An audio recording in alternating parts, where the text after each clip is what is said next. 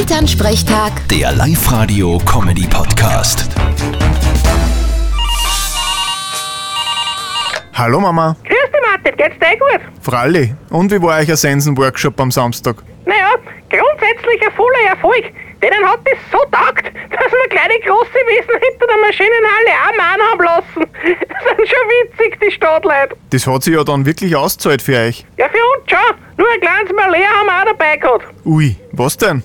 Ja, so ein Grobmotoriker hat's wirklich geschafft, dass er sich mit der Senkt in seinen eigenen Fuß schneidet. Ma, und hat er sich recht weh da? Naja, ein wenig blüht hat er halt, weil der ja natürlich keine gescheiten Schuhe angehabt hat, sondern so Designer-Flipflops. Ja, und dann hat er seinen Fuß blirten gesehen und ist umgefallen. Der vertragt scheinbar überhaupt nichts. Ja, sind halt nicht alle so hart wie du. Genau, wie damals, wie er sich mit der Heigabe in den Fuß gestochen hat, einen dreckigen Fetzen umgewickelt und ist schon weitergegangen.